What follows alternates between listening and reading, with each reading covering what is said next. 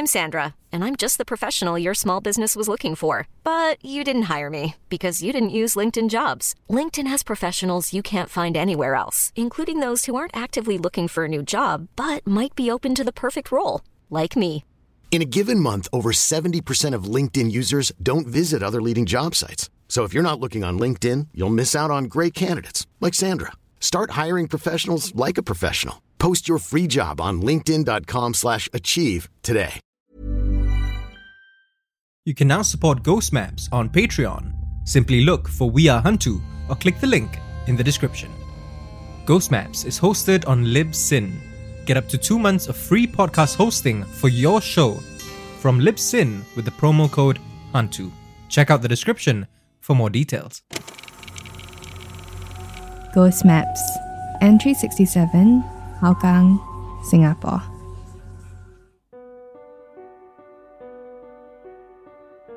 I'm Teddy, and I've been collecting and sharing true crime stories for a couple of years now.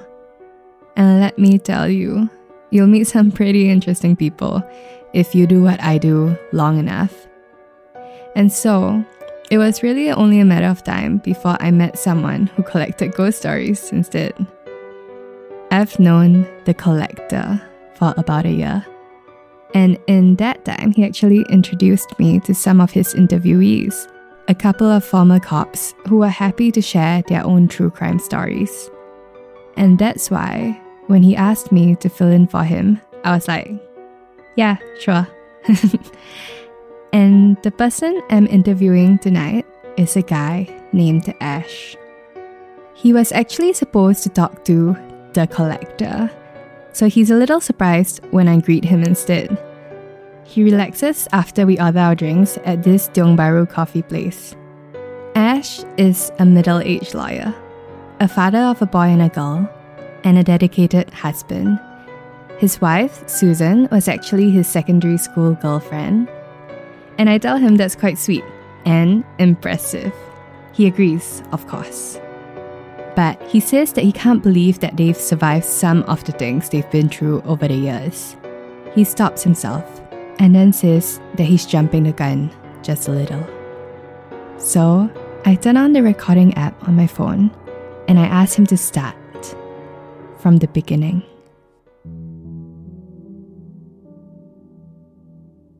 It was 1999, and Ash's father had just died two years before. In Susan's home life, it wasn't great.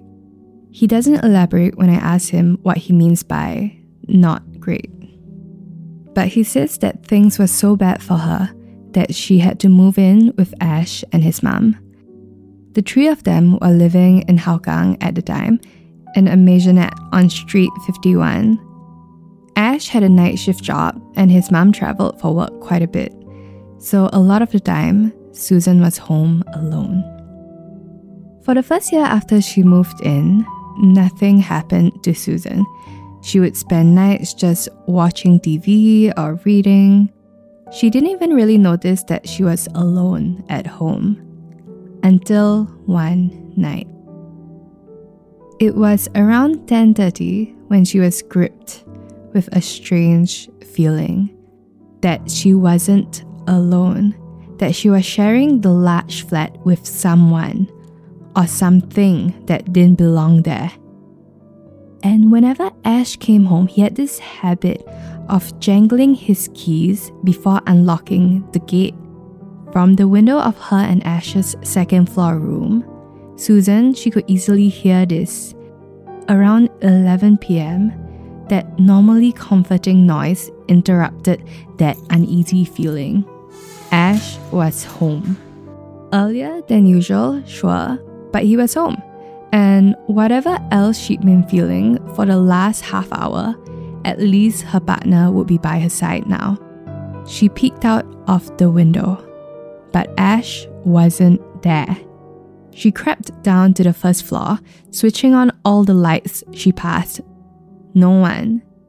The hours dragged on, seemingly slower than they ever had before. Midnight, 1 a.m., 2. Ash didn't return, but that jangling continued all throughout. When he finally came back, Susan was in tears.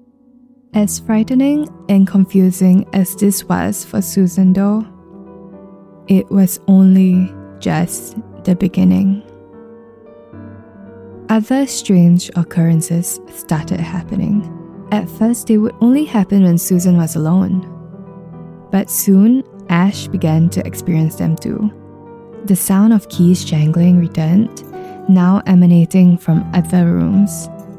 On some nights, Ash and Susan would wake up to find that the kitchen's tap had been turned on.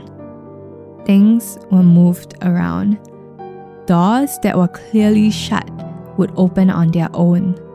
And it all came to a head when Ash's mom returned from a business trip. Neither Ash nor Susan wanted to tell her what had been happening, and she would have been tired enough from traveling. There was no sense in worrying her. But the second night after she returned, Ash and Susan heard a scream coming from his mom's room. Ash raced up in a panic when he opened the door, he found his mom on her knees, tearfully praying. It took her a while to regain her composure, and when she did, she told Ash that something had mumbled in her ear. She couldn't make out the words, but she could tell from its tone that whatever it was, it was malicious. That was the last straw for Ash. He yelled at the entity. He told it that if it kept staying there, it needed to leave his family alone or he would chase it out himself. He didn't know how he would do it, but he knew in his heart that he absolutely would. Of course, aside from his neighbors coming over to calm him down, nothing happened. Not at that moment, anyway. Ash came home from work one night and almost immediately fell asleep on the bed next to Susan. Dead tired from his shift, he probably would have slept through the night. But something woke him up at around 3 a.m. Bleary eyed, Ash saw the door of his wardrobe slowly open. The room was dark, the curtains were drawn but even in that darkness, he could see a shadowy figure step out from the wardrobe. But he couldn't make out any features except a pair of white eyes staring right at him. Ash wasn't scared though. If it was just him, maybe he might have been. But he could feel Susan breathing next to him, so he knew he had to be brave, if not for himself, then for her. He glared right back at the creature until finally it began to slowly melt into the floor, disappearing inch by inch until it was completely gone. From that night on, nothing disturbed Ash and his family again.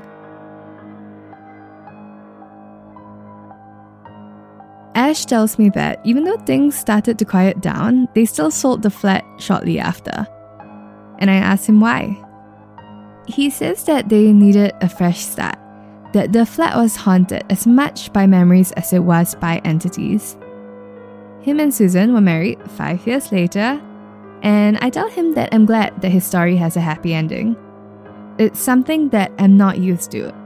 At least with spirits and creatures, there's still a chance that things can work out. With humans and true crime, that sadly almost never happens. This episode of Ghost Maps was guest narrated by me, Teddy, and the creator of the podcast, A Briefcase. If you want to discover more of Southeast Asia's other side, subscribe now and follow us on social media. You can also be one of our supporters on Patreon. Look for We Are Hantu or click the links in the description. Ghost Maps is a Hantu production, created by Kyle Ong and Wayne Rée, with art direction by Jolene Lim, and recorded on Audio Technica mics.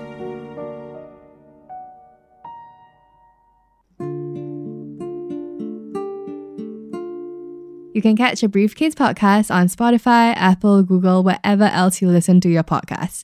You can also find me on Instagram at a Briefcase Podcast or online at a briefcasepodcast.com. And do join us every week for another briefcase.